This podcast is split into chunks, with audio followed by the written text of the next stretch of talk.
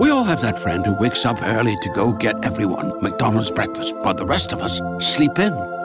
This is your sign to thank them. And if you're that friend, this is us saying thank you. Now get a sausage McMuffin, sausage biscuit, sausage burrito, or hash browns. Choose two for $2.50. Enjoy a large iced coffee for just $2. Price and participation may vary, cannot be combined with any other offer or combo meal, single item at regular price. Ba-da-ba-ba-ba.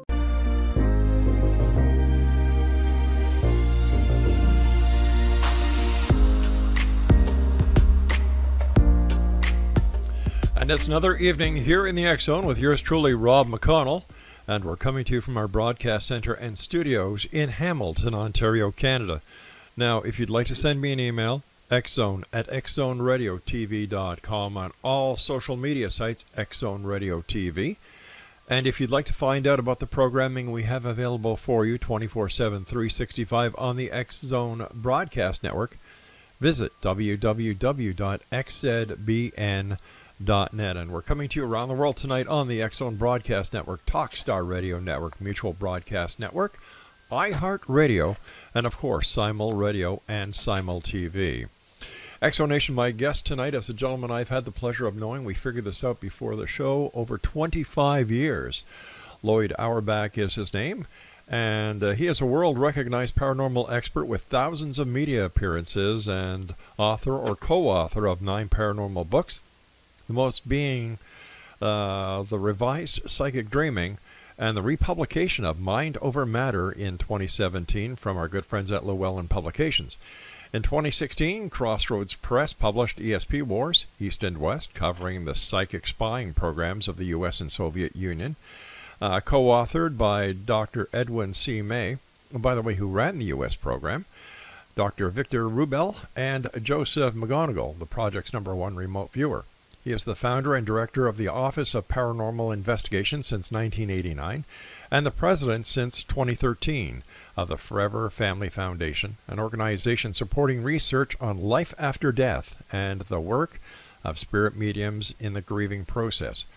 He is on the uh, faculty of the Atlantic University, JFK University, and the Rhine Education Center and HCH Institute teaching parapsychology and other su- subjects both online and locally in the Bay Area. Now, just some of Loyd's media appearances are here on the X Zone, and of course, our good friends on Coast to Coast Late Night with David Letterman, and so on. He is a parapsychologist, professional mentalist, psychic entertainer, performing as Professor Paranormal, author, professional speaker, and professional chocolatier. And you can uh, best uh, contact Loyd on his Twitter feed at profess uh, at Prof Paranormal. And joining me now after a long time is Loyd Auerbach. And Loyd, welcome back to the X Zone. Always great having you with us. Thanks very much, Rob. Nice to be back. Uh, Loyd, over the years, like we checked our files, and, and you've been a guest here on the show sporadically over the last 20, 27 years, Craig is telling me now. Mm-hmm. How, how have you seen the world of the paranormal change over these years? Well, parapsychology itself, you know, the research end of things, has, um, of course, brought some more people into it.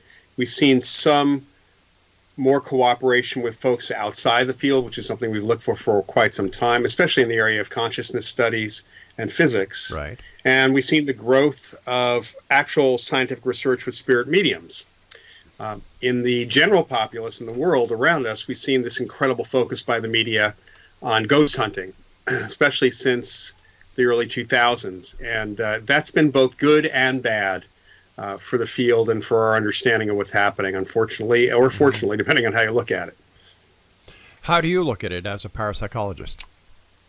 Well, it's been great. This TV show's been great in bringing people out of the woodwork who otherwise would not have been talking about their interest. But what they've done, what the shows have done, mm-hmm. by not including research, actual researchers or talking about the history of the field by focusing on people who used to be plumbers or who are basically hobbyists. They really have made this more of a hobby for people that, that, that everybody seems to think they can do without any background or understanding. Uh, and a whole new folklore has emerged from television uh, around how the phenomena behaves and what people need to be afraid of and how people need to investigate.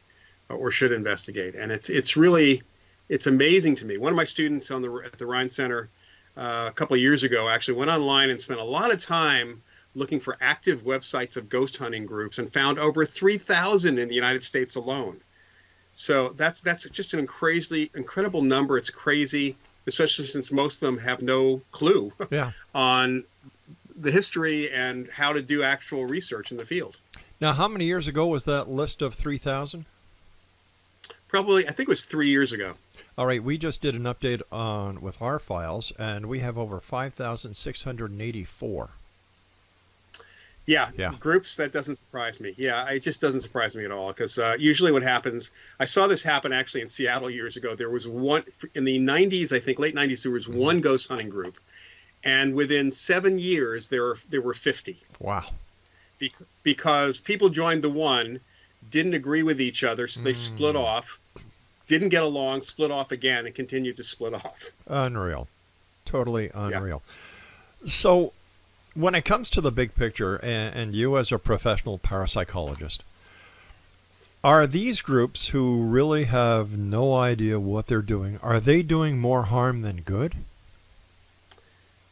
I, I think you know for the general public in gen just overall mm-hmm. Um, there's a potential for harm and I, i've certainly seen that in a number of uh, instances that have come to me um, they certainly created new folklore that people in the general public are believing which is unfortunate it makes it more difficult for those of us who are in the field to actually i, I, I hardly ever get cases these days because i don't have wild claims like some of the ghost hunting groups do Yeah. uh, and I don't work like they see on TV. So it, it's created problems for getting people help when they need help. It's created problems for individual families where there was a normal explanation, but suddenly they have a demon in their house because, for whatever reason, somebody's stomach growl was interpreted on an EVP as a as a demon dog. Consequently, the house has been been kind of like made off limits to all ghost hunting groups because now there's a demon there, when in fact it was nothing at all. You know, so for the public, it's potentially a, a negative thing. Um, again, I, I think that because of these shows and these groups, we are finding some people realize as they do this that there's some issues with what they're doing, and then they seek out those Mm-hmm. of us in the field who are teaching, where they find actual resources in books or in organizations, and they come into the field, which is great. I, I think we've gotten a number of really good people in our field because of the, I guess you could say, the ineptitude of so many of the methods of the ghost hunting groups. I, I've had a number of groups on the shows over the years, and more recently, they're all trying to play psychologist and demonologist at the same time. And and, Right. I've, and I've asked them. I said, "Well, don't you take any responsibility for any negative action that you that you um, cause, or any mental harm that you cause?" And the and the answer is, "Well, no." Yeah, because they have no training whatsoever. Yeah, They don't exactly. know what they're doing. Exactly. Talk about a cottage industry. Um, Loyd, you're best known as your work as a Ghostbuster, but you're Right. also a very well known expert and respected person when it comes to psychic dreaming, as well as dreams. Where did the crossover come? Well, you know, I've always been really a generalist when it comes right down to it. Um, I think the best known as Ghostbuster comes from Ghostbusters in some respects. Uh, I always enjoy doing field investigation and field work, certainly over doing laboratory research. But I've been an educator and working with uh, the general public and media since I got out of grad school uh, many years ago. Uh, when Ghostbusters came along in '84, because of some I guess you could, some synchronicities for me, positives for me, not necessarily for everybody in my field. Uh, I was featured in an article in the Oakland Tribune, a huge piece that got picked up by the Associated Press and went all over the country. So I suddenly got thrust into this role of um, pseudo Peter Venkman from Ghostbusters in some respects, and because because I like doing investigations, that made a lot of sense. But I've continued to teach all sorts of courses, and even at that time, I was teaching courses in anthropology and parapsychology, uh, introduction to parapsychology. Yes, I was teaching some field work, but I was also teaching a variety of topics. And part of that was on psychic dreams and on psychokinesis and other things. So after my first book came out, uh, when my publisher came back and said, "We'd like you to write another book," and I said, "Well, I have some ideas. Do you have some ideas?" And they they actually said, the original publisher said, "How about a book on psychic dreams?" And I said, "Okay." So it was something that I took on, um, took to heart at the time, and the revision has has been up up to date and just like made much clearer than the original edition. All right, Loyd, stand by. You and I have to take our first break here at Nexo Nation. Our guest this hour is Loyd Auerbach. And if you'd like to contact uh, Loyd, the best way to do it is through his Twitter feed at, uh, let me see here. Are you ready? Okay, at Prof Paranormal. We'll be back on the other side of this commercial break as we continue here in the X Zone with yours truly, Rob McConnell, from our broadcast center and studios in Hamilton, Ontario, Canada. Don't go away.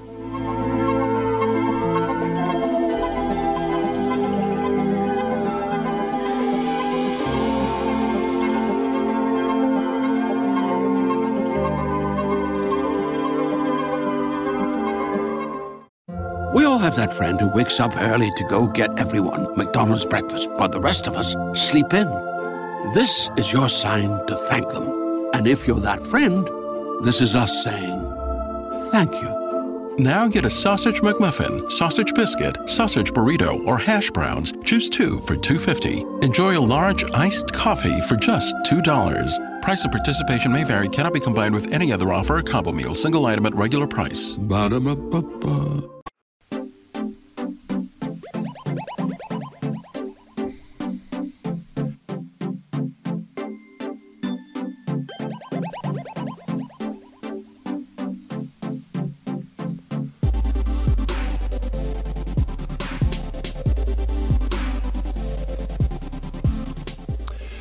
And welcome back, one and all. This is the Zone. I am Rob McConnell. Loyd Auerbach is our special guest. And if you'd like to uh, contact Loyd, his email address is profparanormal at gmail.com. That's profparanormal at gmail.com. Loyd, what's the difference between a regular dream, or what some people call a normal dream, and a psychic dream? Well, first thing is a regular dream could be all over the map, whereas a psychic dream has specific content information that you couldn't possibly have known. So, information about the future, about distant locations or events, kind of the same difference you'd find with a normal perception versus an extrasensory perception. The other aspect of that is that, that what I've gotten from people over the years uh, doing research for the book originally and since that time is every time I ask people, how do you know that that was a psychic dream? Right off the bat, they will say, well, it felt different. And they couldn't express that, but it did seem different. Realer than real is something we sometimes hear. So, w- w- how does a psychic dream manifest? What's the physiology behind it? Why do some people have psychic dreams and others don't?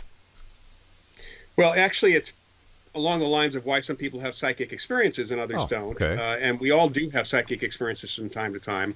The dream state itself, um, our defenses, our inhibitions are lowered. So you might say that our firewalls, our Mhm. programmed firewalls against noticing psychic information, they're dropped. The firewalls are down. So during a dream, it's possible that uh, you will pick up on highly charged events or on very mundane events related to you. Um, that's kind of the two different types of experiences or events people pick up on. But because, I guess you could say, the flavor of the dream is realer or it feels different to people when they remember them when they wake up, Mhm. they tend to take more note of them. It's almost like a little flag goes up and says, "Hey, pay attention to this one. It's different." So, what's what? In, what, in your opinion, and the research that you've done into psychic dreaming, is the most common psychic dream?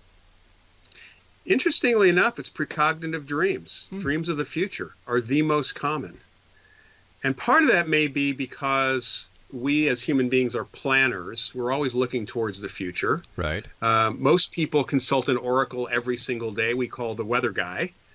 So we're interested in what's going to happen next, and that probably plays into a lot of what brings uh, what comes up to our attention uh, from the dream state as well.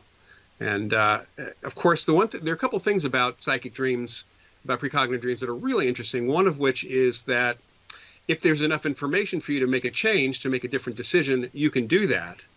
Uh, at which point you may never know if your dream would have come true mm-hmm. if you hadn't made a different decision. And the other aspect of it is a lot of times psych- precognitive dreams don't provide enough information to do anything about the events.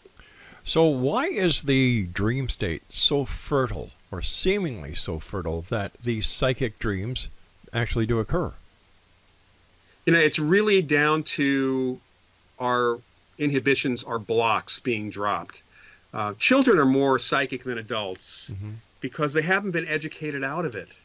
They haven't been programmed by culture. They haven't been programmed by religion, by their families, by um, their experiences. They haven't been told that that imaginary friend they're talking to can't possibly be a dead person. It's right. got to be somebody you made up.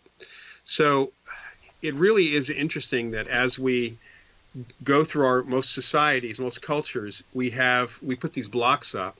We don't want to be seen as weird, so we ignore these experiences. But in the dream state, we can always write off a dream as just a dream. It was just a dream. So it's really about the free for all that can happen in the dream state compared to our waking state where there seem to be a lot of rules.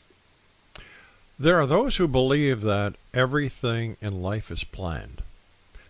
How would a psychic dream that influences a person who is planning to do something and they don't do it because of the psychic dream, how does this affect the time space continuum? Well, you know, everything we've seen in our field is that mm-hmm. it is not a, a, definitive future. There's no definite future. There's a probable future, mm-hmm. uh, or maybe even several probable futures, but every decision we make affects what, what's going to happen next for, for our immediate surroundings, and perhaps there is a ripple effect depending on who you are. Uh, there have been a number of incidents where people have gotten information from their dreams. They have acted on it and they have either prevented tragedy or put themselves in the right place at the right time because of it. And we have this thing called the intervention paradox within the field uh, around precognition in general. And that is if you dream of a car accident mm-hmm. about to happen the next day, when you drive your normal route, commute route to work, uh, and you decide to take a different route and at the time you had been on your regular route, there was a huge accident, which you would have timing wise been right in the middle of. And in your dream, you saw yourself getting injured or hurt. You have now avoided that. Now, you haven't stopped the accident, but you've changed your personal future in that respect. So where does where does that fit in? Where do psychic dreams fit in when it comes to synchronicity or coincidence?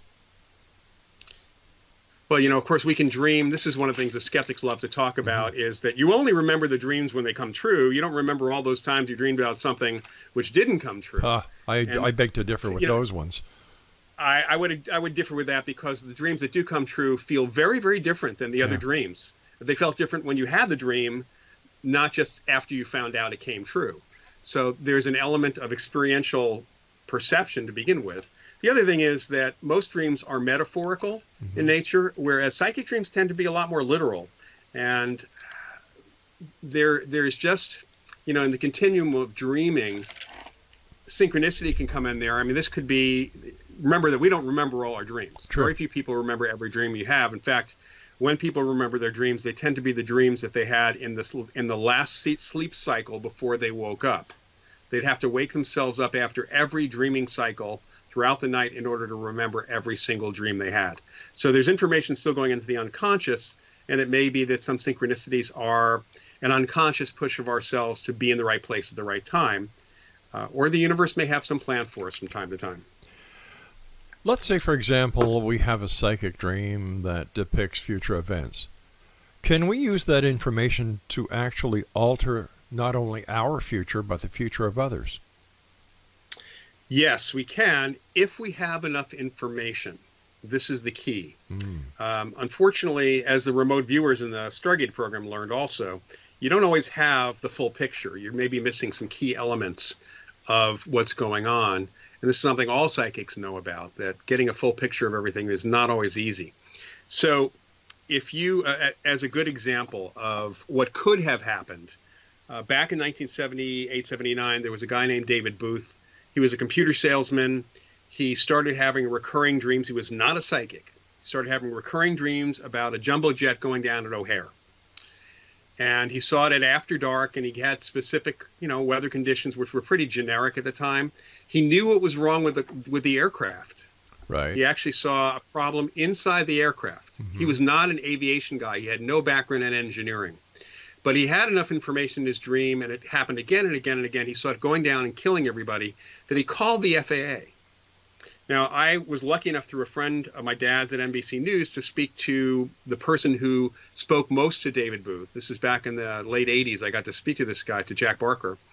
And he told me that the reason they took him seriously um, was because of his detail about the, the fault in the aircraft, which was not a normal thing, wasn't a major thing, was enough, though, to cause a real major problem, but it was a small thing that was, would be hard to get at.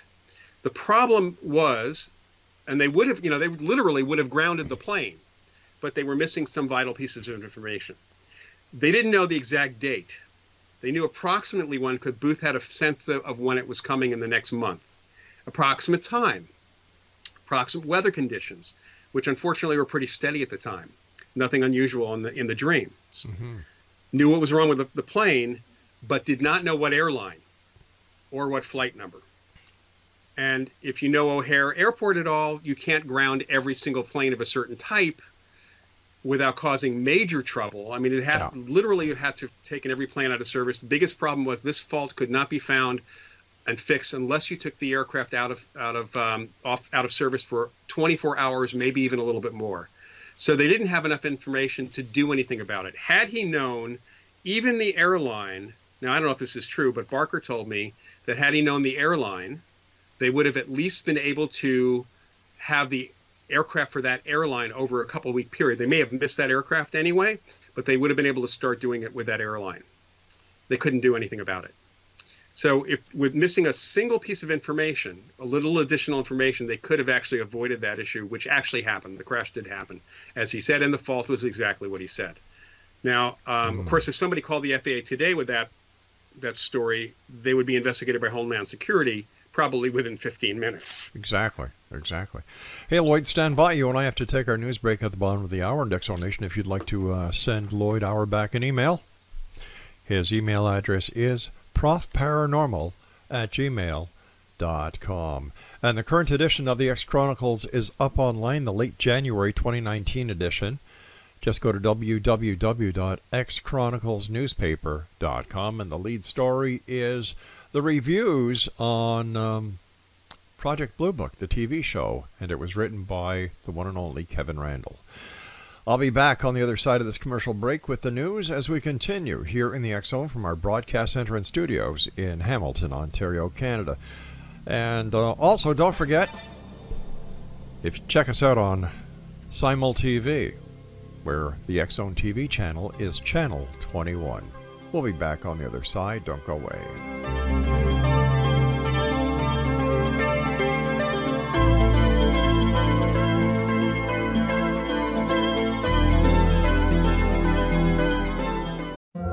Have that friend who wakes up early to go get everyone McDonald's breakfast, while the rest of us sleep in.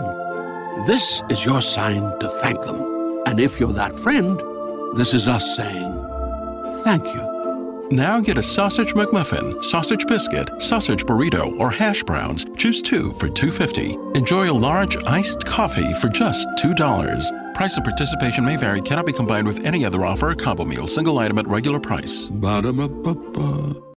And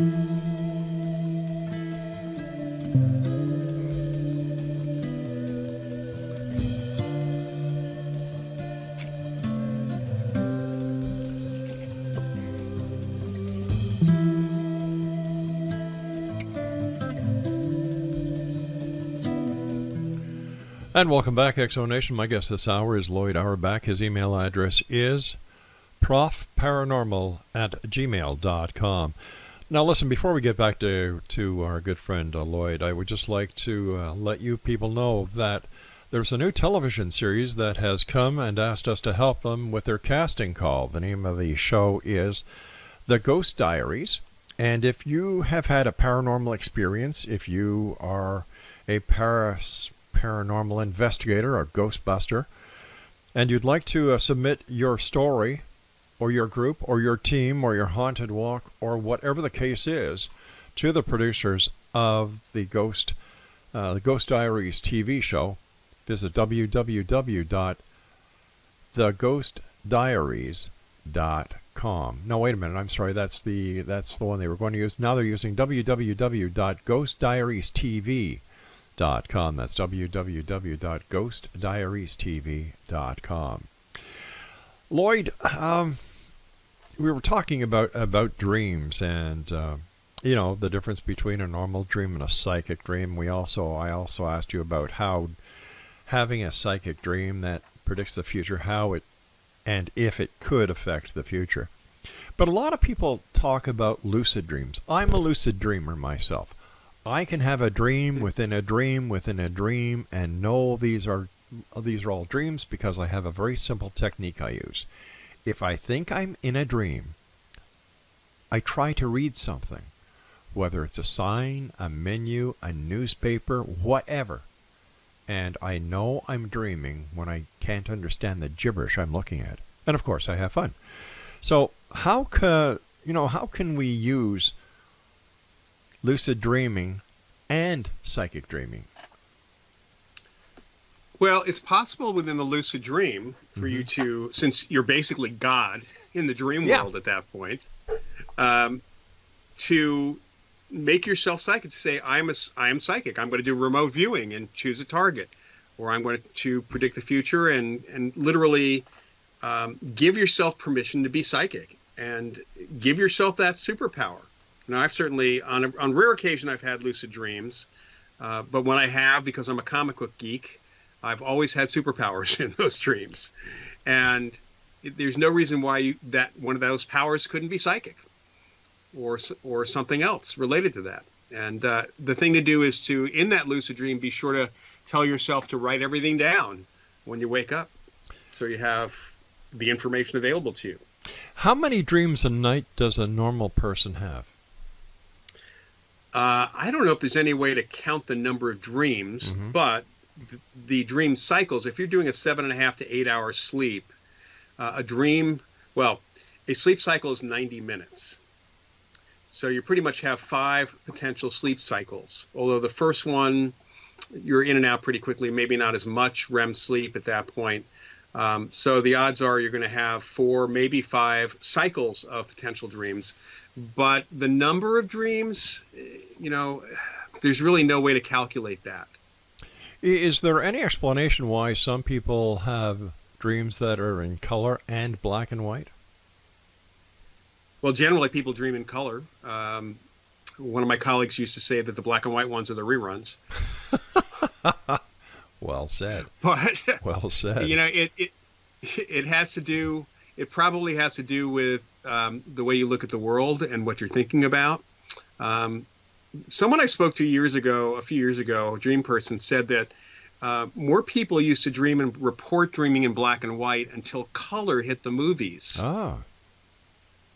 Uh, so you know, it's like the way we think of a visual canvas, which mm-hmm. is movies and television these days, YouTube and everything else, right. may have something to do with influencing our dreams and how we interpret them, or how we remember them too. In your opinion, what is the sole purpose of a dream? Like, why do we dream?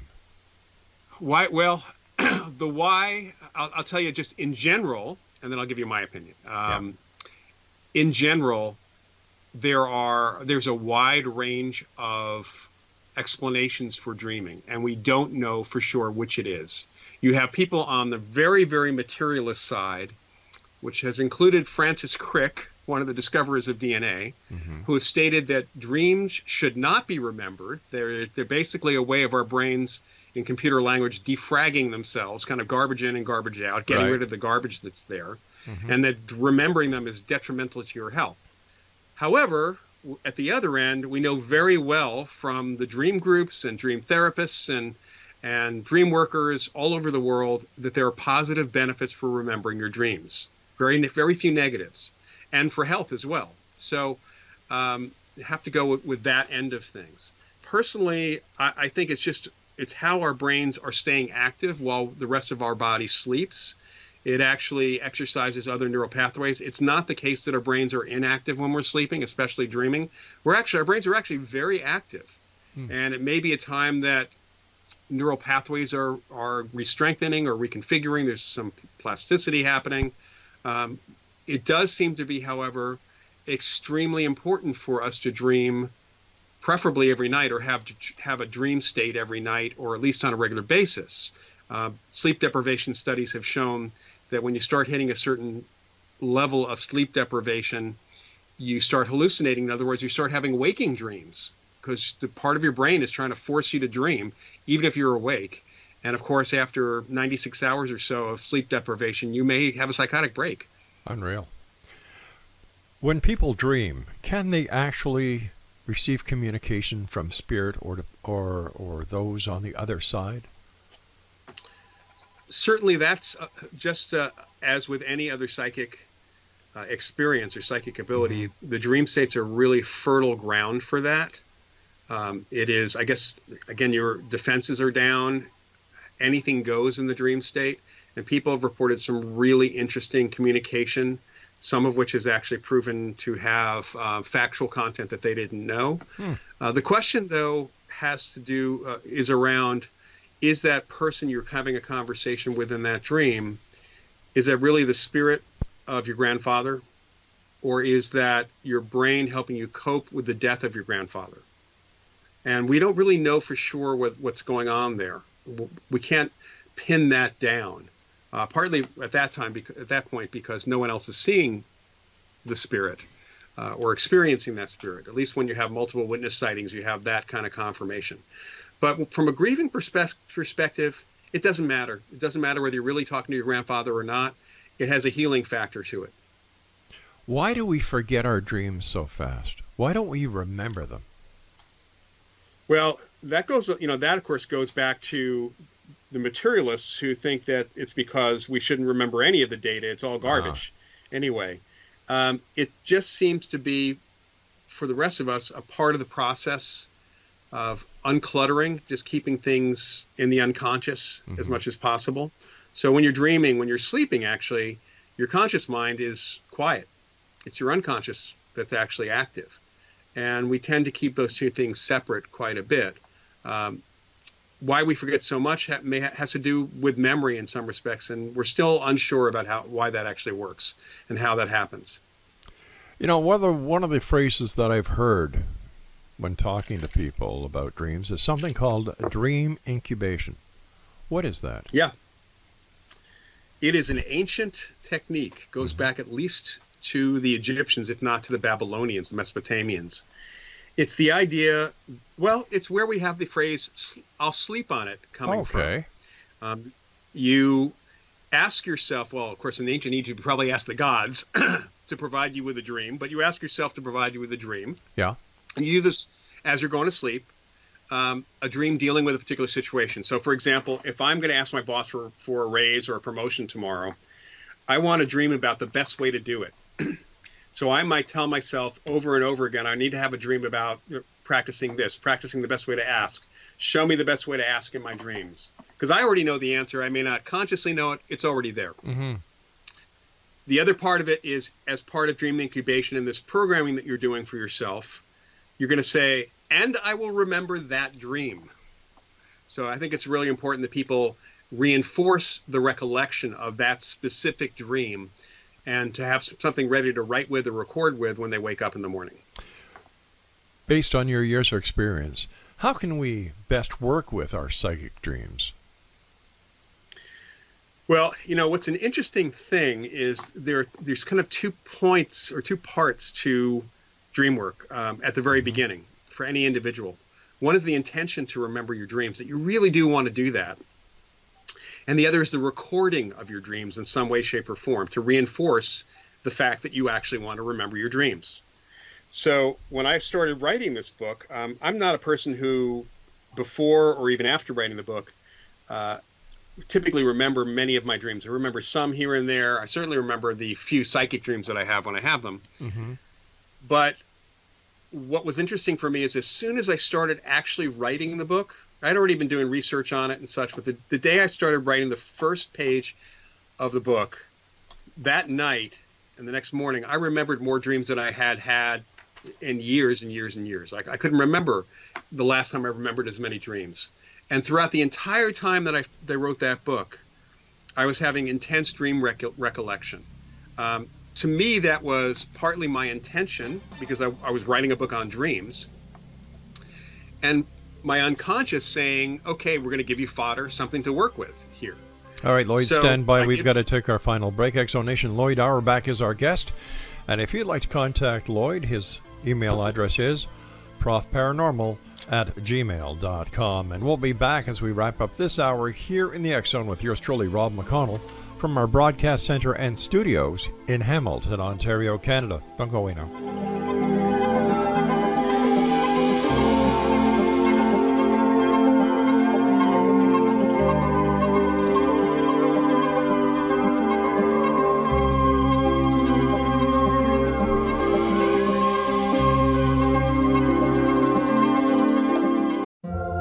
That friend who wakes up early to go get everyone McDonald's breakfast while the rest of us sleep in.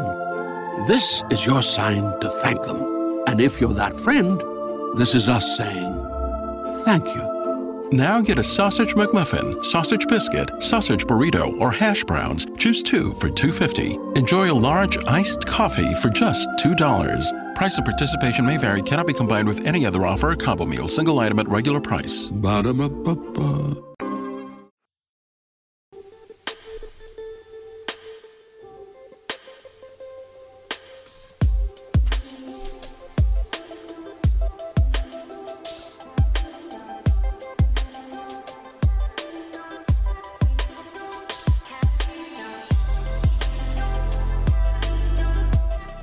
Exonation Loyd Auerbach is our guest this hour. W, uh, no, no W's, W's or W's. It's his uh, email address if you'd like to contact Loyd. His email address is profparanormal at gmail.com. First of all, Loyd, I want to thank you ever so much for coming on the show. It's always a great pleasure talking to you. And as I was telling you uh, off air during the commercial break, I've been following you for years. And, uh, you know, I, I'm, I'm glad that you are out there because – you've been doing this so long and so legitimately. You know what you're talking about, and you're always trying to better the field. And uh, my hat is off to you. Thank you. Thank you. Um, does, does the paranormal vary around the world? For example, uh, do all cultures and societies have ghosts, devils, demons, angels, or or is the paranormal gauged by the sociological culture where where it's originating from? There's definitely a cultural influence on uh, people's experiences uh, or how they interpret the experiences. Mm-hmm. Not all cultures believe in the devil. Certainly, not all cultures or religions, for that matter, believe in hell or, or a Satan or devil. I, I, I certainly was not brought up to believe in devils and demons and things.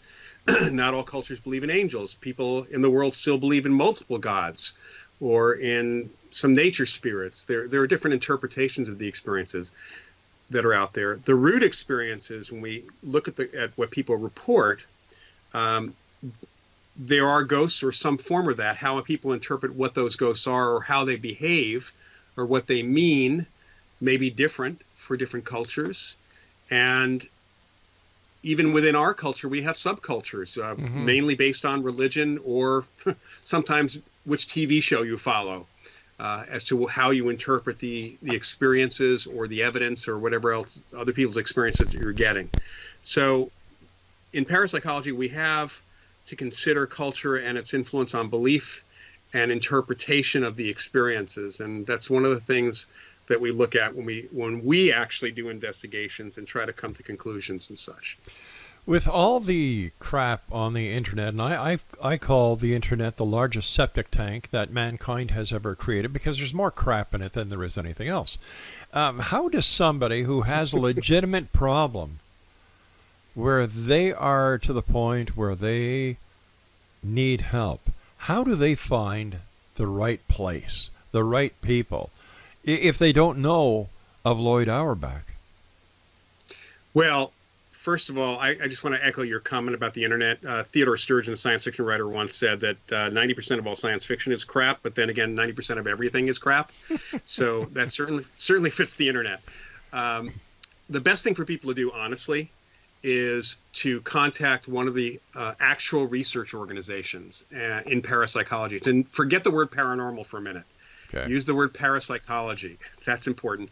Or the phrase psychical research. There are organizations like the Society for Psychical Research, which has been around since 1882, the Parapsychological Association, the Rhine Center, R-H-I-N-E dot org is another one. Those are all three very good sources. The University of Virginia has a group that deals with reincarnation and apparitions and such, and they can point you to the right people, put you in touch with folks the Parapsychological Association has a website which includes its membership, and many of them are linked. I mean, there's a link to me as well there.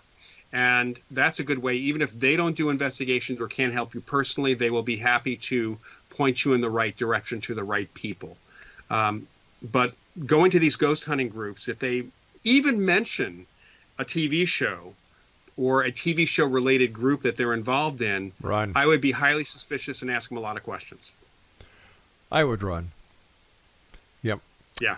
Now, you're involved with both the Family Forever Foundation and the Rhine Research Center, and a bit with the Windbridge Research Center. Can you tell us something about these organizations? Sure. The Forever Family Foundation, uh, which is free to join, by the way, it's foreverfamilyfoundation.org, uh, is an organization, not complete nonprofit, all volunteer organization that works with spirit mediums. We actually, through a uh, scientific research process, we certify mediums uh, who are evidential, mm-hmm. and we work with them um, to help support the role of mediumship in family grieving process. We even run grief retreats, um, but also support the work of researchers who do research into life after death, whether it's through mediumship, uh, field investigation, apparitional research, reincarnation, things like near-death experiences and such. The Windbridge Research Institute, a research center rather, and the Windbridge Institute, which is Windbridge, windbridge.org, uh, does scientific research on mediumship. Uh, plus, they've occasionally done research looking at vetting supposed ghost hunting technology and finding it highly lacking. Uh, but they've done some great research with spirit mediums, some of the best controlled scientific research out there. And the Rhine Research Center is the oldest continuous laboratory in the United States. It used to be on Duke University, it used to be the Duke Parapsychology Lab before J.B. Rhine retired from Duke in the 60s. And they continue to do some excellent research, uh, as well as provide really great online courses and membership. They run uh, lectures every other week, and there's a huge media library. It's a great organization to join and support, also nonprofit but you get a real real lot of benefit from joining the Rhine Center because of all the great video lectures and other materials that's there. Is there more and more actual evidence being brought forth that you know life after death is is real? There is absolutely more evidence collected. Uh, the research with mediums, the research that's gone on at the University of Virginia's mm-hmm. group with apparitions and people's experiences, the work that I myself and a few other folks have done, uh, the reincarnation work that's done at the University of Virginia, all of it supports the continuation of consciousness past the death of the body. Uh, we, you know, the ultimate proof, you know, because proof in science is a silly thing to even talk about. We're really talking about evidence. Mm-hmm. Uh, science, math likes to talk about proof, and law t- talks about proof, but we don't really have proof in science, in any of the sciences for that matter, because things change. Uh, the ultimate proof, if you want to call it that, though, for life after death would be when you die. I uh, guess. Uh, we haven't been able to get an apparition to show up in the laboratory, so mm-hmm. until we can hold them to a time sheet, it's a little we, we're kind of stuck for the for that kind of evidence. Reincarnation, I, I personally have a problem with that. Uh, I, I, understand. Yeah, I, I completely understand. Uh, you know, I, I have personally, I, don't really care about whether I lived before. Mm-hmm. Um, and we, and frankly, from our perspective, past life regression therapy or hypnosis, doesn't provide us with evidence. But we have these, at this point, thousands of cases from around the world of children under the age of five who spontaneously right. start talking about having been someone before. And there's something definitely going on in those cases. Uh, one of my colleagues, Ed May, who you mentioned before, having to do with the Stargate program, sure. Ed May doesn't is a materialist. He does not believe in life after death. He does not believe in the continuation of consciousness. He doesn't believe in reincarnation. But he is constantly amazed at the quality of information these three-year-olds or four-year-olds are coming up with about a person's past, about a person who used to live not too long ago, completely disconnected from them. He just felt he feels uh, and has made the statement that whether you believe it's reincarnation or not, these are incredibly impressive instances of something that needs to be fully investigated. The interpretation is a different story. Um, one final question, uh, Loyd. How do you think the advance of artificial intelligence is going to help the field of parapsychology? That's a really good question. You know, I, I think from the perspective of how we it really is going to depend honestly on two things. Number one, artificial intelligence can be used to, to crunch data, mm-hmm. to do analytics on the information. That's machine learning and AI is now being applied in many fields of, of science and the law and other areas to look at massive amounts of data and look for patterns uh, and then be able to either make suggestions for what's going on or suggestions on how to study what's going on. And I think that's where we're definitely going to see something happen eventually with AI. Uh, the other possibility is if you can create a model of consciousness mm-hmm. and see whether you can make the machine psychic. That might be really an interesting thing, although that may not be the best for those of us who for those people who look towards the Terminator possibility of the future. Uh, Loyd, uh, as as always, a great pleasure talking to you. Um, thanks very much for coming on the show. It's been a long time, and and I wish you continued success in everything that you do. Thanks very much, Rob. I, I know that you teach classes, and I've got about uh, 40 seconds. Where can people find out more about the classes you're going to uh, be teaching and if they can partake in your classes? Well, the Rhine Center has got a class, a couple of my classes coming up over the next few months. Uh, mm-hmm. Uh, the next one starts February 28th. It's Rhine, R H I N E dot org. And just look for the education link there to get to find out about the classes we have coming up. And then otherwise, um, I will best thing to do is contact me via email, profparanormal at gmail.com. Prof is in professor, profparanormal at gmail.com. And I'm happy to let you know what's upcoming. All right. Uh, thanks again, Loyd. And the next time you see Sally Rhine Feathers, say hi to her for me. Oh, I sure will. All right. Take care of yourself, my friend. And the very best of the new year to you and yours. Thanks. You too. Exonation, my guest this hour has been Loyd Auerbach. And if you'd like to send Loyd an email, his email address is profparanormal at gmail.com. I'll be back on the other side of this commercial break with the news as we continue here in the X Zone from our broadcast center and studios in Hamilton, Ontario, Canada. Geez, I nearly forgot where Hamilton was. How can I do that? We'll be back. Don't go away.